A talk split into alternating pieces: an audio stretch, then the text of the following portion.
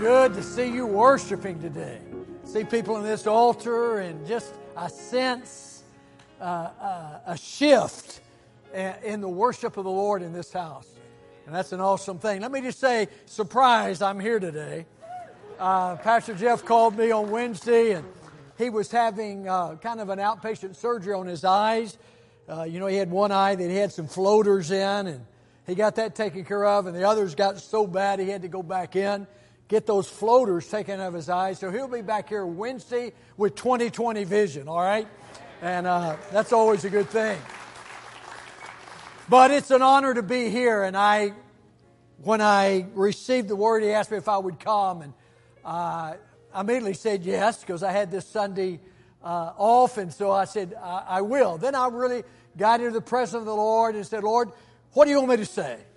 What's the word for this coming Sunday? And I had a kind of a part two of the message I preached last time I was here about give me my mountain, one more mountain. And had a part two. I said, well, I can work on that. And I prayed about it, but that didn't seem to uh, be the right thing. And then my wife said, you need to preach a message on revival. And I said, yeah, you're right. So I thought about that. Nope, that wasn't it. And I was praying Thursday, Friday morning, and I mean, something just welled up in me. And we're going to talk about spiritual warfare. I know that's what your pastor's been preaching on. But we are in a battle, aren't we? But the good news is we win. We won because of what Jesus has done. So I'm going to talk about the devil's defeat today. And uh, we're going to, I'm going to give you some information in just a moment. I'm going to tell you what's going to happen, all right? Uh, before I get anybody distracted too far, okay? As you're standing there, you look at me, and you know, there was a commercial about somebody going in to get a, on a job interview, and he had a stain on his shirt, and all the man could see was the stain speaking to him. So I looked down, and I got a stain on my pants. Now, I wore white pants today. Johnny said the reason that happened because you wore white pants before Labor Day. And, uh, but I walked into Pastor Jeff's office. He got his chairs rearranged, and I ran into one of his chairs. I looked down, and I was bleeding. And so uh, they got me a band aid, but I got a stain on my pants, so I don't want that to distract anybody. But I'm glad to know that Jesus washes me as white as snow, the stain of my sin. Let's pray together, and then I'm going to have you to have a seat. Lord, we just want to say thank you for the privilege of being right here today of hearing your word and being transformed by it. In Jesus' name. Amen. Amen. Well, you may be seated. You know, what I'm going to do is I'm going to give you some information today. Information is going to come right out of the Word of God. The next thing that's going to happen, and I know this is going to happen, God's going to breathe upon His Word. That's called inspiration. He's going to breathe upon it. Ooh, we're going to take it in. It's, that's inspiration. Then I am believing God's going to give you a revelation. A revelation. And then that's going to lead to a transformation. And so the way you are right now is not the way you're going to leave. Let me tell you the difference between information and transformation, or information and revelation. Let me just say what the difference is. I like to eat at my favorite Mexican food restaurant, which is El Fenix. Usually, when I'm here, I go down the street and go to El Fenix. I grew up eating at El Fenix. Eat at El Fenix on Sunday and El Chico's on Tuesday, staff at church. My dad loved those places. But uh, I go down to El Fenix and they bring me my plate of enchiladas. Usually the waitress comes and she's holding it with a dish towel or something. She goes, That plate is very hot. She sets it in front of me. I said, Is it really that hot? And I touch it to move it over a little bit, and I read, Whoop! She was right. That's really hot. She gave me information. I got a revelation. So I'm going to give you some information today, but I want you to touch it. And I want you to get a revelation of what the Lord is wants to say to all of us. God's going to say different things to different, each one of you differently. Uh, you're going to hear differently, but I'm going to ask you to take away at least one thing from this message. I always say this take away one thing you can carry with you all week long. You can meditate on it. And take away one other thing that you can give away to somebody else. Because I believe the Word of God is worth giving away. And it helps get inside of you if you'll just share what the Lord spoke to you concerning this message. I'll give you four points. Uh, I'll say I'm going to share a lot of scriptures and uh, just to let you know that the devil has been defeated. I like the story of when someone said that when Satan came to the garden in Genesis chapter 3, and God realized that it was Satan, it was Lucifer who had deceived Eve, he put a curse upon the adversary, put a curse upon Lucifer. And that curse was what? You're going to crawl on your belly and eat dust the rest of your life. He came in upright and he left defeated. F E E T E D. He left defeated. And I want to talk to you about the devil's defeat. D E F E A T. He has been a he's a defeated foe. He just doesn't want you to know that. He, he's doing everything he can to keep you from realizing he's defeated because he, if you know it, he's in trouble. But if he can keep us unaware of his defeat, he can win some victories. I happened to turn on the news yesterday uh, just to catch up on the world news. What a mistake that was. I saw the devil at work. He was stealing, he was killing, and he was destroying people's lives. And I didn't last long enough in that broadcast to get to the oh the 60 seconds of a feel good story they put at the end just so you won't go like so depressed. I didn't stay long enough for that. But I realized the devil's just being the devil. He's being who he is. He can't help but lie. He, he is a liar from the very beginning, and he can't help but doing that. But I want to give you some good news out of the Word of God today. And here are my points. I'll just give them to you up front and then we'll look at them. We're going to talk about his plans being exposed. We're going to expose the plans of the enemy. We're going to talk about his power being nullified can hurt us. We're going to talk about His presence is not to be feared. And we're going to talk about His patterns are predictable. Okay, those are my points. But uh, we want to go over that.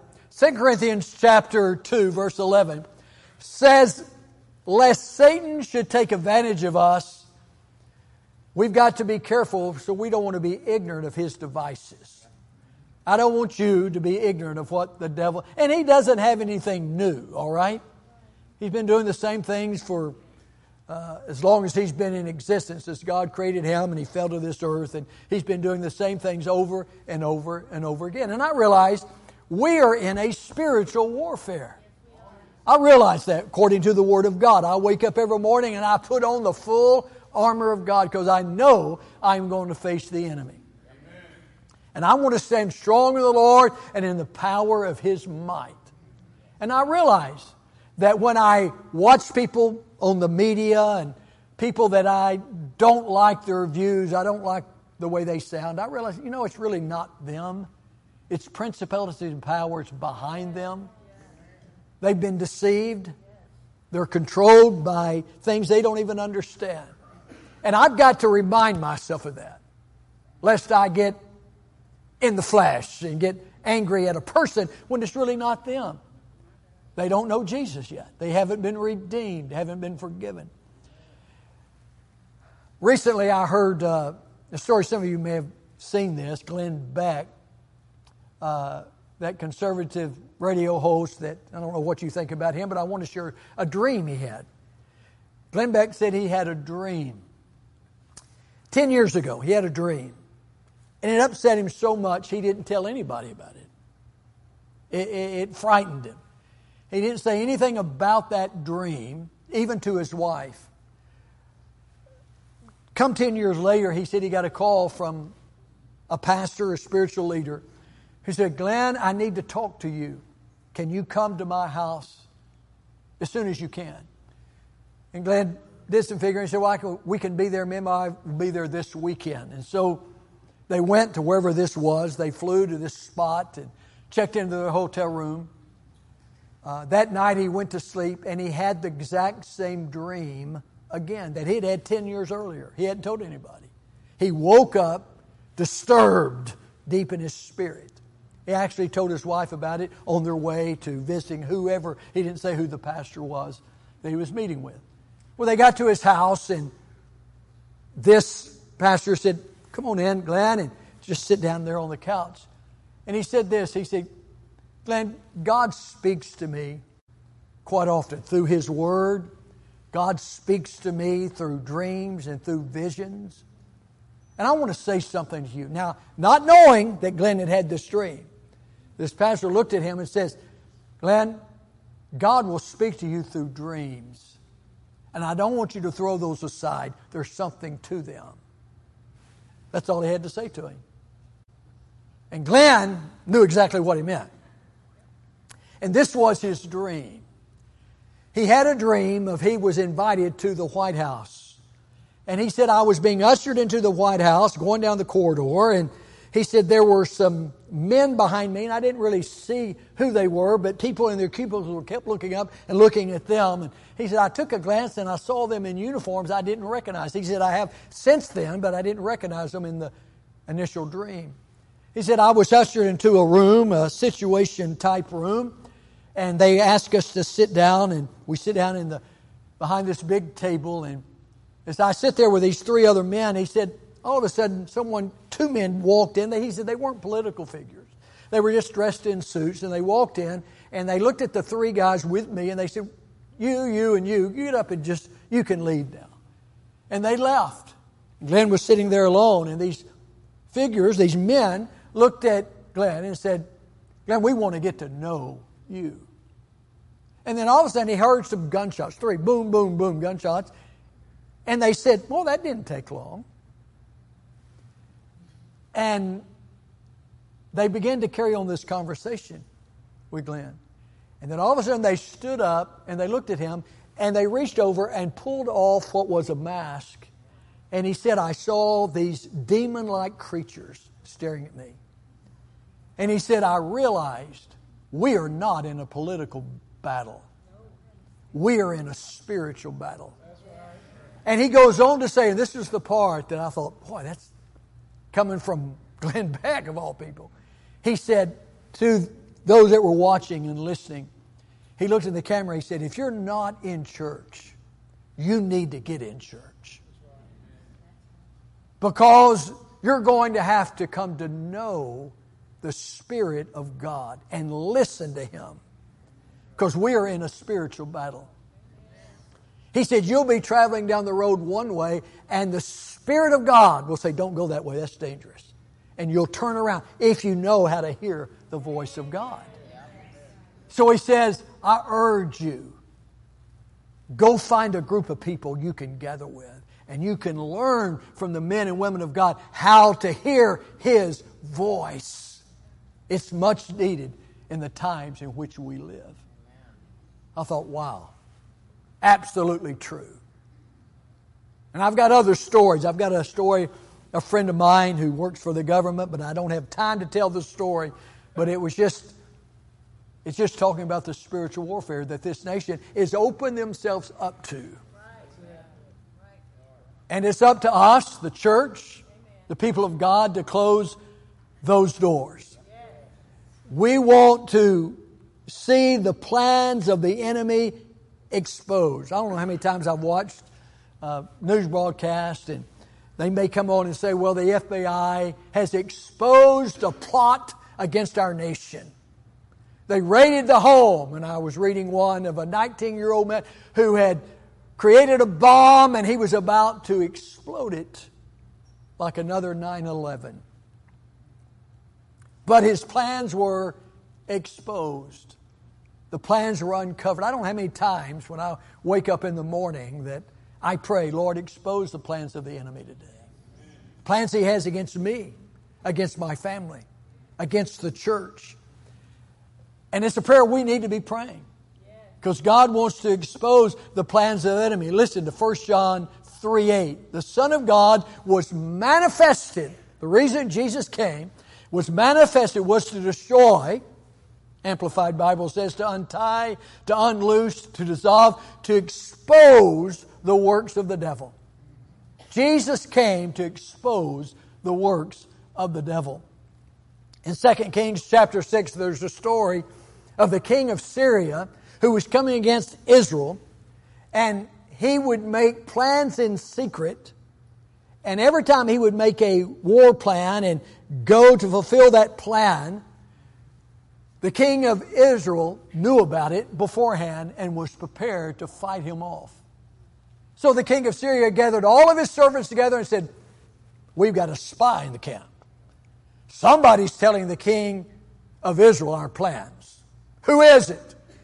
One of the servants spoke up and said, No, king, there's no one here that's telling the king of Israel what our plans are. There's a prophet named Elisha. He hears what you're doing when you talk about it in your bedroom. God reveals your plans to him. He said, Who's this Elijah guy, this prophet? Let's go get him. You remember this part of the story. They go to Dothan and they go and surround Elisha and his servant. And the servant walks out and sees this great army, runs back in and says, Elisha, Look out the window. What are we going to do? He said, Hey, we're not going to be afraid. Because there are more with us than are with them. And then he prayed, Lord, open up his eyes. Let him see what I see. And God opened up his eyes. I want to say something to you. There's a plan of the enemy He's making plans for you, for me, for the church right now, for our nation. But I'm telling you, regardless if the enemy surrounds us, there's more with us than are with them. He was manifested to uncover the works of the enemy.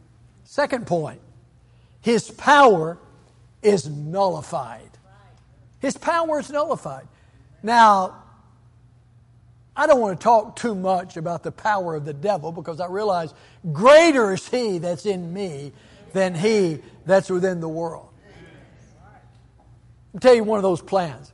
A few weeks ago, February the 5th, 2023, there were on national television the Grammys. Now, I didn't watch the Grammys, that's not my thing, but the Grammys were on. They were going to honor all of Hollywood's elite, and they were doing all these things. And many of you may have seen this and heard this. I heard about it, I didn't watch it. But one of the singers came on and sang a song called Unholy, dressed in a devil costume. And it was all about worshiping the devil. And it got the church in an uproar. I mean, I had never seen so many posts. Oh man, we can't believe this happened. You need to go watch this. And I think many people played right into the devil's hands because they began to watch this. And it got, it got exposure all over everywhere. Many people viewed it would have never viewed it. I decided I'm not going to let that in my eye gate. I'm not going to let that in my ear gate. So I didn't, but I just read the post. And it was an awful thing. The devil had a plan. Partly he succeeded in his plan. But we didn't know, the world didn't know, that three days later, now, something about that three day thing, three days later on February the 8th, there was going to be an outpouring of the Spirit of God upon a group of young people in Asbury University. The devil, and he always does this, he overplayed his hand. Said, I'm going to get them to pay attention to me, to worship me. And then all of a sudden, God shows up three days later on a group of young people, and that outpouring of the Spirit of God, I mean, began to spread around the world.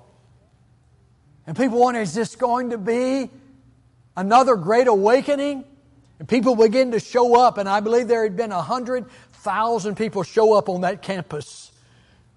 Friends of mine went. The first day they got there, they had, it was raining. They had to wait for two hours to get in the door. The next day they went back. It had turned to be about 30 degrees or colder, and they had to wait for four hours to get in the door, to be a part of that worship experience. And that's all it was. It wasn't preaching, it was young people worshiping the Lord nonstop. Over, over again, worshiping God. And that outpouring has literally affected the whole world. 20, at least, there may be more by now, 21 colleges and universities are having an effect of that outpouring. I saw last night Ohio State University. There was a group of people, I mean, it was packed out in a room, and they were worshiping God. Texas A&M. They had to meet outside. There were so many young people worshiping the Lord, and it's still going on.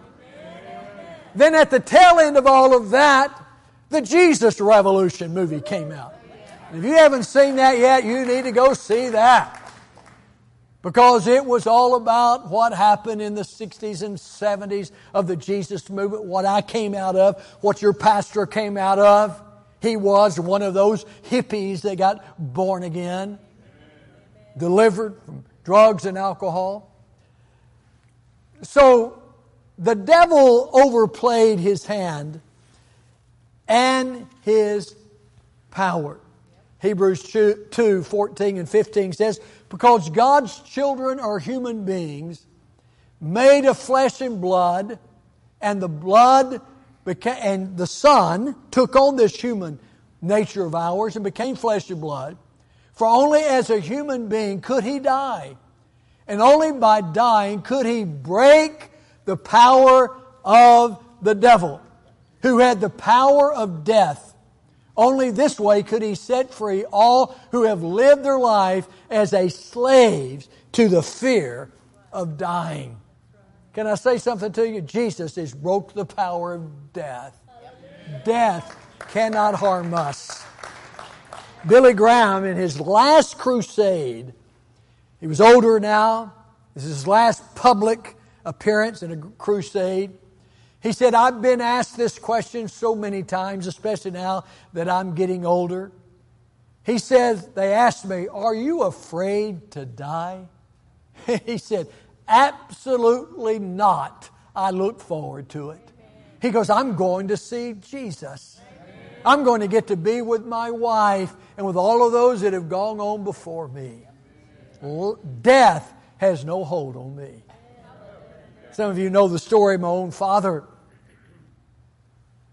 who in 1978 was diagnosed with cancer, colon cancer. And it didn't look good. The doctors said it was, he was too far gone. They didn't have a, a real treatment for him. But five years earlier, before then, he had had a heart attack. He'd preached a message out of Philippians 1:21, to die is gain. He preached that message that Sunday morning. And the scripture that says, For me to live is Christ, and to die is gain. And I'm hard pressed between the two, having a desire to depart and be with Christ, which is far better. Nevertheless, to remain in the flesh is more needful for you. Well, he, had, he preached that message, came down off the podium, and he had a heart attack. And before they got him to Methodist Hospital in Oak Cliff, his heart stopped. And he had an experience of about to enter in to heaven, the city of God. He said he was standing in the cleft of a rock. An angel was about to usher him in. He said, I could see the city. I could see the streets of gold. I could see it. I was about to be ushered in when all of a sudden the doctors at Methodist Hospital shocked his heart and his spirit that was in heaven whoop, came back into his body all of a sudden. And he woke up disappointed. What did you do? But we had need of him for five more years. So when he was diagnosed with cancer, he said, Well, I tried dying once, and there's nothing to it. So I'm not going to worry about dying. Why? Jesus has broke the power of death. We don't fear that death. Colossians 2:15 on the cross Jesus disarmed principalities and powers. He made a public spectacle of them, triumphing over them at the cross. So at the cross and at the resurrection, Jesus nullified death itself. For those of us who put our trust in what Jesus did on the cross and his resurrection power, we don't need to fear death because Jesus has conquered that for us. 2 Corinthians 15 54 says, Then, when our dying bodies have been transformed into bodies that will never die, the scripture will be fulfilled. Death has been swallowed up in victory. Oh, death, where is your victory? Oh, death, where is your sting? For sin is the sting that results in death, and the law gives sin its power. But thank God, He gives us victory over sin and death through our Lord Jesus Christ. Amen? Point number three His presence is not to be feared. The devil's presence is not to be feared. Have you ever heard of a man named Smith Wigglesworth? Anybody ever heard of him? He was an English pastor born in 1859, died in 1947. He was known as the apostle of faith. He had a great ministry. He was really a plumber. His wife was the preacher, but she died, and he became a great preacher and an apostle of faith. Had great faith to believe God for healing. Uh, one of the stories is his wife died, and he had raised some people from the dead, so he didn't want his wife to be dead. So he went to her to raise her up from the dead. And he spoke life into her. And you know what? She opened her eyes. And she looked at him and said, Smith, let me go home. I don't want to come back. What could he say? And she went on to be with the Lord. But Smith Wigglesworth was in his home one night asleep when a ruckus broke out in his home. And it was an awful disturbance. And he opened his eyes and he looked up, and it was the devil himself had come to harass him. And Smith Wigglesworth looked at him and said, Oh, it's just you. And turned over and went back to sleep. How would you like to get to that point? Oh, it's, it's just you. And just go back to sleep. 2 Kings 6.16 we t- talked about a moment ago. Don't be afraid for more with us than are with them.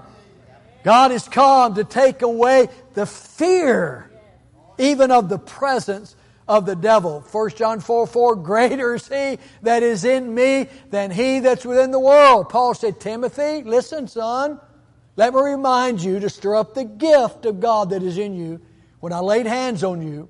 For God has not given you a spirit of fear, but what? Of power, love, and of a sound mind.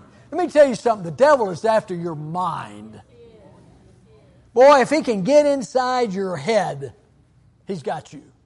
And how often does he get inside our head? Quite a bit. You watch the news, oh, he climbs right on in our head. You hear of a new variant of COVID 19, and they say, oh, this is worse than the first one. It's a lot worse than the second one. It's a whole lot worse than the third one. This is the fourth one. And there'll be a fifth one, and a sixth one, and a seventh one. And the devil, sometimes you're not, he'll get in your head. You'll say, What am we going to do, Lord? What are we going to do? Well, what are we going to do? We're going to put our trust in the God who knows. We're not going to fear His presence. We're not going to let the devil come into our mind and take away our peace. Every morning, I shod my feet with the gospel of what? Peace. I walked in today with peace in my heart, upon my lips. And I walked that way. I said, God, I'm not going to let the devil. And he tries. He tries. He tries to take my peace, tries to pull the rug out from under me. But I'm not going to let him take my. I hit the chair this morning. I look, I'm bleeding on my pants this morning. Now, in the past, that would have kind of freaked me out. Oh, man, what's my wife going to say? She's going to be so embarrassed when she comes up at church in the next service. See, I got blood all over my. But I've learned, you know what? It's just a thing. It's just a thing. It's no big deal. And so I've learned to keep my peace because that's why Jesus died. Now, let me give you my last point about the devil's defeat. His patterns are predictable. He can't do anything new. He, he just pay attention. He does the same thing over and over again. We go to the garden. Back when he tempted Eve, what was the first thing he did? He tried to get her to doubt the Word of God. What did he say to her? Has God said? Oh, no, no, no, that's not what he meant. He's trying his best to get us to, and he, he does the same. He did that to Jesus. When he came to tempt Jesus, what did he say? If you are the Son of God, trying to get him to doubt who he was. And I promise you, that's the way he comes to you. He comes to me. I know that's what the Bible says, but nah, is that really what he meant? Is that promise really for you? Eh, eh, that's really not for you. That was for somebody in the Bible. That's for somebody. That's not, he gets you to doubt God's word. That's the first thing he does every time. He tries to get me to doubt. I was reading the psalm and I was reading where the children of Israel in the wilderness, it says, You limited me because you didn't believe what I said. I'm unlimited, he said. But you limited what I wanted to do with you because you just wouldn't believe what I'd done. He said, I told you all the things I'd done with your ancestors. I showed you what I'd done for you in the wilderness, but you still wouldn't believe me. Why? The devil sowed doubt in their mind. And he's trying to do that to you.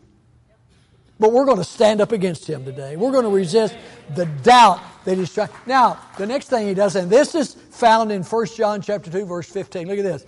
Do not love the world or the things in the world. If anyone loves the world, the love of the Father is not in him.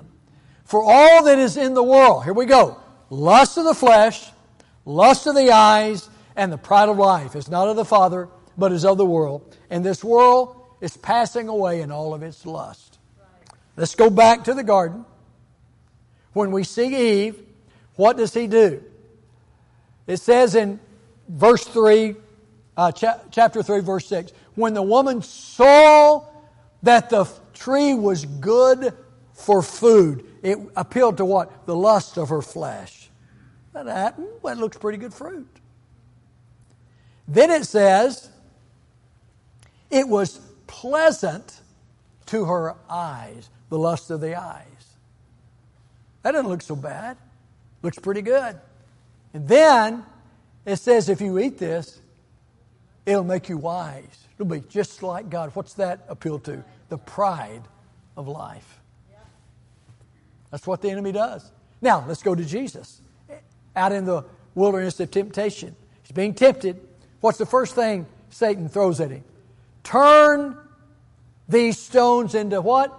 Bread to appeal to the lust of his flesh. He hadn't eaten in 40 days. Appealing to the lust of his flesh. Then he took him to the pinnacle of the temple. He said, Jesus, if you will jump down, everyone will be watching and you know what the Bible says. And he begins to quote the Bible to Jesus. Angels will pick you up lest you dash your foot against, and everybody will see it. That appealed to the lust of the eyes. Well, that didn't work because Jesus resisted that.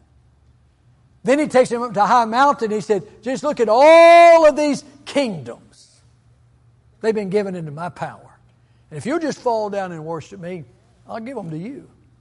What was that appealing to? The pride of his life. Now, Jesus knew he was going to have all those kingdoms anyway, but he, the devil's trying to get him to take a shortcut. I'll give them to you. The pride of life.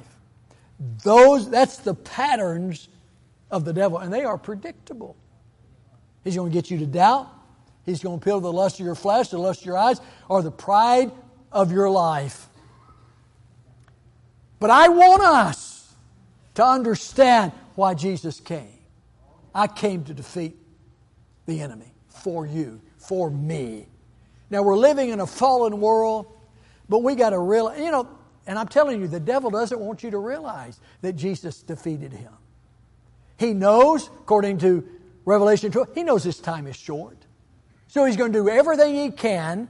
He's going to throw everything he can at us to get us not to resist him. Because as soon as we start resisting him, start pushing back against him, he's in trouble. The devil manifests himself at the Grammys, and there was pushback in Asbury University. I sense this morning there's been some pushback against the enemy. Some of you came in, you were troubled. The devil's faithful to do what he does steal, kill, and to destroy. He's faithful to do that to you. And he tried to get you, some of you, he tried to get you not to show up at church today. Don't go. You don't feel good. It's hard. There's no reason to go. But you came anyway. Let me applaud you, okay? I applaud you. I applaud those single mothers. We have any single mothers out there? I mean, raise your hand, single mothers. Some single mothers. I applaud you for showing up at church, getting your children to church. It's not easy. I applaud all you senior adults. I applaud all of the widows and widowers who came by themselves to church. Young people, young adults who showed up at church. I heard a story. What time is it? Okay, I'm good. I heard a story I was watching a video of a gentleman who was probably looked like he was in his late 30s or maybe even 40s. And the title was Gay Atheist. But he was sharing his testimony. He said, I went to church. A friend of mine invited me to church. He'd been inviting me for a long time. So I decided to go. And he said, when I sit in my chair, he said, I begin to listen to the preacher. And he said, I listened to everything he had to say. And I began to say, I believe everything he's saying. I believe it. And he said, he preached, and I did not want him to stop. Now, you know that's God. He said, I didn't want him to stop. I wanted him to keep going, keep preaching. I was, believe me, he said, I'm, thought I was an atheist. And I was living this lifestyle I'd been living for quite some time, but I was hearing him and I was believing what he was saying about the Word of God. And he said, he gave an invitation, and during that time, he said, I said yes to Jesus. And immediately he said, something just said, You're going to have to change your lifestyle. You're going to have to change. And he said, I got born again because someone, some friend who really did love his friend, invited him to church. Now, I'm going to tell you this new awakening that I believe is coming across our nation. I really believe there's been a fresh stirring of the Spirit of God. I believe it started as an outpouring in Asbury. It's going to lead to revival inside the church. And then it's going to lead to an awakening in our community. Mean, a lot of people get born again, saved. And I've always prayed, Lord, I don't want to miss the next move of God. When I was a teenager in my early 20s and the Jesus movement came and my father became a part of that, got baptized in the Holy Spirit and opened his Baptist church doors to all those hippies they came in with their long hair and their shoes or sandals, or maybe no shoes or sandals. In their bell bottom jeans with holes in it. We didn't know that was going to be a fashion statement. At the time, it wasn't. Many churches would station deacons in the Baptist church, they were deacons at the door. And some of those churches, when these young people would show up. They would look at them and say, Oh, you're not coming in here. You go cut your hair. You go put some clean clothes. Come back next Sunday. But my dad said, Don't you do that, man. You let them come in here. And they came in to the point where all the young people got to sit in the altar of the church because there wasn't enough pews to hold everybody. And these hippies would come and boy, they would get transformed by the power of God. I remember baptizing Larry and Dell Killingsworth, two young men. They were hippie hippies. One had an afro stuck out like this. One had long hair. I got to baptize those two brothers. I stood up in the baptistry and I said, I'm going to baptize two young men who look like one of the old apostles. Well, a lady in our church misunderstood what I said. And so for a year, she was offended at me. She came to me finally and said, I want you to know I'm, I'm offended at you, what you said about Larry and Dell. I said, well, What did I say? He said, You stood up there and called them an old possum. They look like an old possum. I said, No, I didn't say an old possum. I said, Old apostle.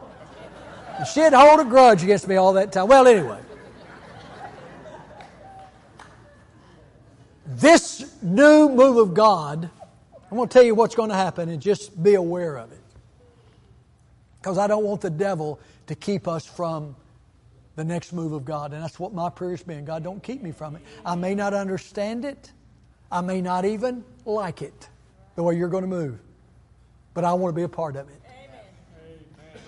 And I heard something, and I thought, well, maybe this is going to be the rub. That many in that Asbury revival, the young people, these were Generation Z and Generation, they were really embracing the LGBTQ community. They embraced them, loved them. And I thought, Lord, maybe that's what's going to be the situation in this new revival. That because these people will be ostracized and marginalized, and people said, no, you don't belong in the church, you just stay away. They're going to sense the love of God. And they're going to sense the peace of God when they show up at church. And they want to come. And a lot of people are going to stand up and say, uh uh-uh, uh, not in our church you do. Let me tell you something. We've got to go like this. You come as you are. My father, some of you will recognize the name Lulu Roman. Lulu Roman was on a television show called Hee Haw. You don't know about that, well, you just don't know. You didn't get to experience Hee Haw. But she was on that show. She showed up at our church on a Wednesday night because a friend brought her. My dad took her back after church was over with, sat on the floor with her in his study, and began to share the gospel with her. She said, But, Pastor, you don't realize I've got so many drug charges against me, I'm about to go to prison.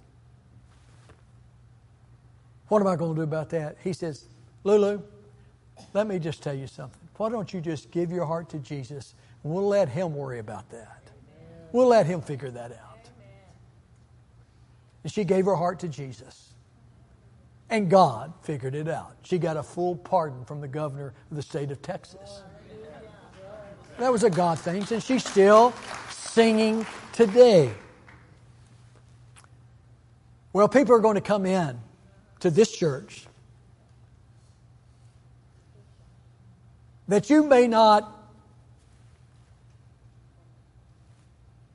or you just don't feel comfortable around. But the Holy Spirit's going to draw them in. Amen. And my decision that I said, okay, Lord,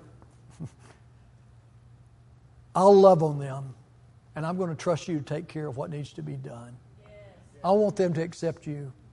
Then I'll trust you to deal with them in whatever way you, you choose. It's not to me. I can't change anybody, but the Spirit of God can. Amen. I'm telling you, He changed you. Yes. Some of you I'd have never been around.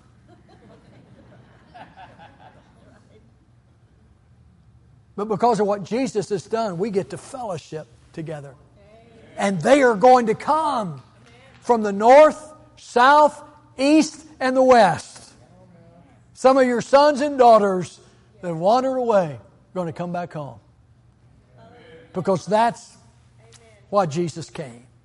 He came for those that are sick and need a physician. He came for those that are lost and need his salvation. And I'm telling you, his plans, I just exposed the devil's plans. His power over them is nullified. His presence for us is not to be feared. And his patterns are very predictable. Can we stand together?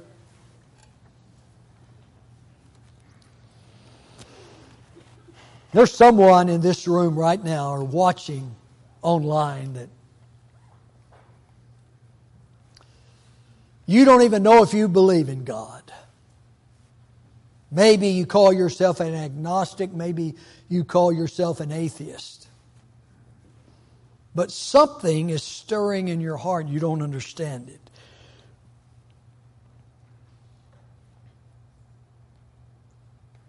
And that's the Lord just saying, I want to reveal myself to you. I want to let you know who I am. I want you to experience my grace and my love.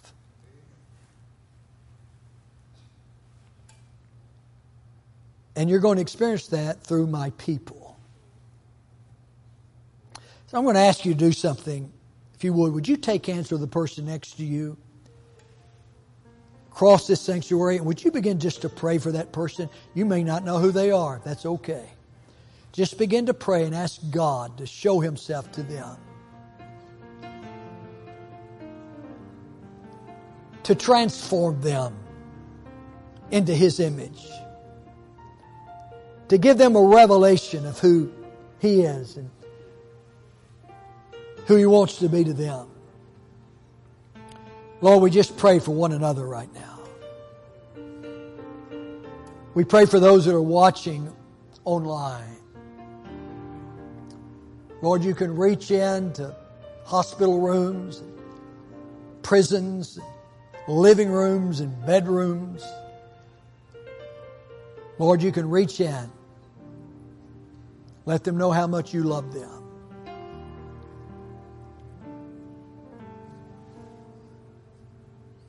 We're going to dismiss this service here in just a moment.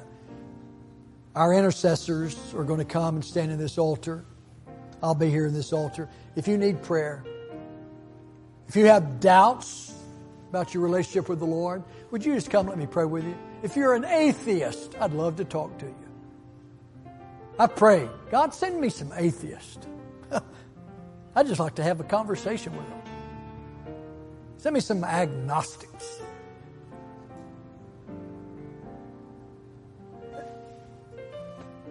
I'm looking for those that are lost. If somebody's lost your way today, we'll be here in this altar. I want to ask our prayers to come right now. If you're here, you're one of the intercessors of the house. Would you just come and stand here? These people have, have a special call in their life, an anointing. When they pray with you, I believe something good's going to happen. I'll be here in this altar. But you got some information today. I trust you're going to get a revelation. Leads to a transformation of your life. Let's go forth today strong in the Lord, in the power of His mind. Amen? Amen? Well, all that's left done is to shout. Let's shout, the greater one is in me. Okay, can we just shout that? The greater one is in. You ready? On the count of three. Ready?